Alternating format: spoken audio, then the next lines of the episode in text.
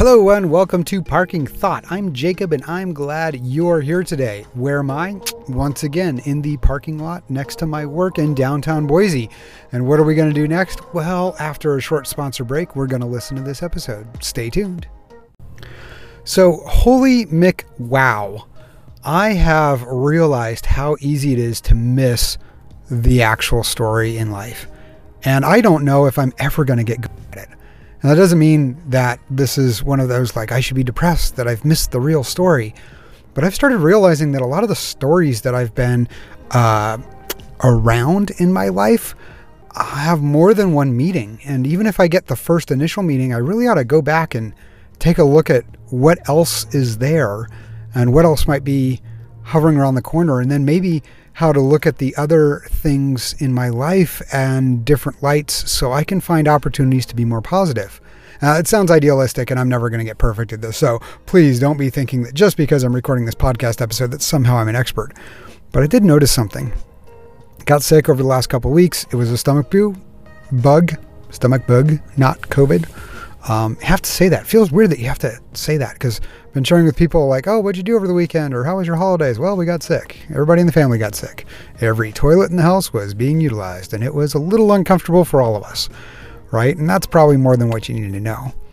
But when you have those opportunities where you're ill and you really can't do much, your mind tends to go places it wouldn't go if things were just normal.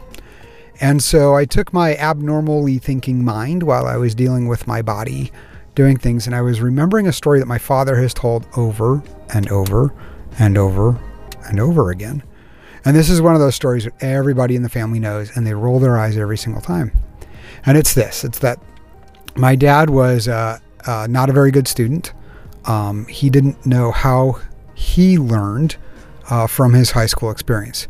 He graduated high school, he went to Oregon State University, and his first year or so was just really, really hard at some point, he um, ended up finding a religion that helped to contribute uh, to the way he saw the world.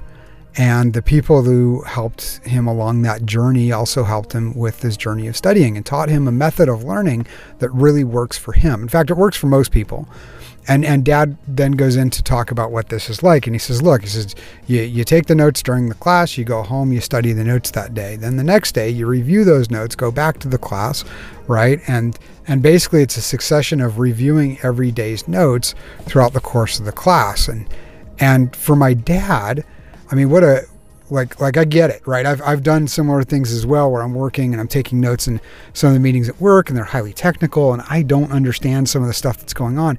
But when I go back and review the notes after a couple of days, the language starts to click and I can kind of understand what the technicians I work with um, are actually doing. And it's really pretty cool. Like it's amazing how quickly you learn in that model.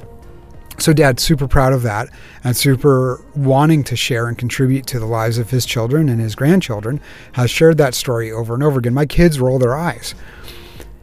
And while I was sick, I realized that I missed the entire point of the story. And I think my dad missed the point of the way he was telling the story because there's two other components in there that I hadn't noticed before. One of them is that he recognized that he was struggling enough to talk to other people about it and and that's not something he focused on when he tells the story. But obviously he had to, otherwise how would those people help him develop that study method, right? And help him apply it and encourage him to apply it. He had to get to a point where he needed that. And then the other thing was is he was on a quest for truth in general in his life. And that's when he found a religion that that met his needs or the needs of his conscience and then was able to move him forward uh, in other ways as well. And so it's one of those like you could you could easily create the lesson that you know including God in your life has great consequences. And that's not the purpose of this particular episode, but I think that is a part of the story that we have not celebrated in the way my dad tells it because again he's focused on the mechanics that led to his success and trying to share those mechanics instead of the precursor to those mechanics so it gets me thinking that maybe if we take our stories that we're used to, or the stories we're telling each other now and today, and we take them back a couple of layers and look at what's going on, are there greater lessons and opportunities for hope?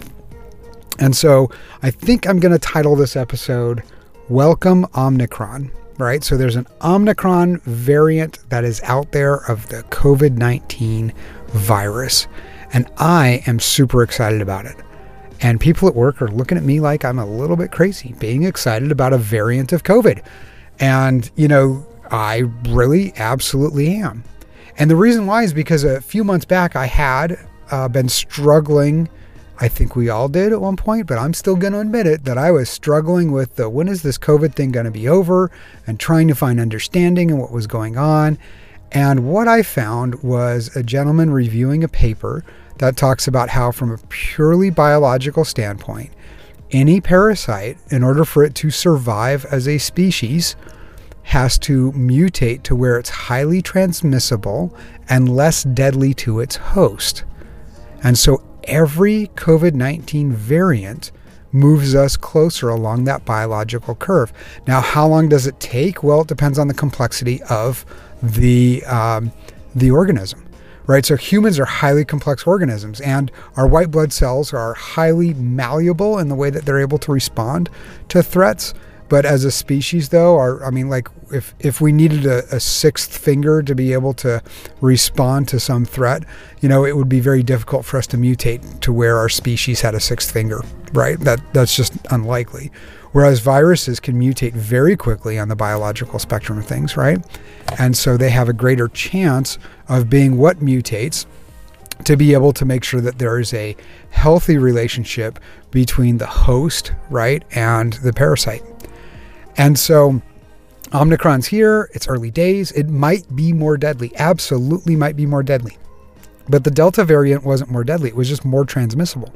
It had the same amount after uh, post infection of uh, death as it did, you know, the previous variants. So I'm excited for Omicron because likely all of our history with biology, all of our understanding of how biology works and parasites work, is that this trend is going to continue where things will get more transmissible and either the same rate of deadliness, which could be significantly destructive in, in our current circumstances, or it could be less destructive but generally it goes to less destructive. The common cold probably nearly wiped out the human race, and then it turned into something that just knocks us down for a little bit or makes our life a little bit more miserable. And so I'm excited for Omicron. I don't have all the details yet. I don't know if I'm excited, and there are some really negative consequences. But from a biology standpoint, when I take things back a couple of layers, when I take away from the day to day of the news and really step back and look at this, it's like, hey, this is good this is moving us in the direction that we know will lead to our success. And so I'm I'm excited for that. I think we've got great times ahead. And I was walking back to my car yesterday with a guy I work with. His name is Chris, one of the nicest people I think I've ever met. I don't know how, like our HR department hires like super nice people.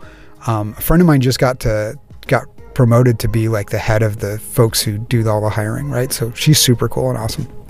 How to get her on the podcast. Anyway, uh, but so I can't give her credit for this, but like we've hired some really nice people. Um, we were onboarding a new guy yesterday, and I looked at him and I said, you know, you're gonna have to use a lot of positive adjectives when you describe the people you work with. And he was like, Oh, really? I was like, Yeah, this person's like super nice. This person's really effective. This person's kind. This person's just wonderful. This person's got a great smile. This person will make you feel like a better human being. You know, if if it's not clear yet that I work in a really healthy environment, I, I hope it is. Um, and I can highly recommend that to people. There are parts of my work that frustrate me. But maybe if I take those parts and I take a couple layers back, like I did with the story of my dad, like I've done with the Omicron, maybe I'll find some magical way of being able to be happier and seeing things in a more positive light. I don't know, but I'm willing to try the experiment, and I hope you guys are too. And I hope that as we close this episode, you decide that in a world where you can choose to be anything, why not choose to be grateful?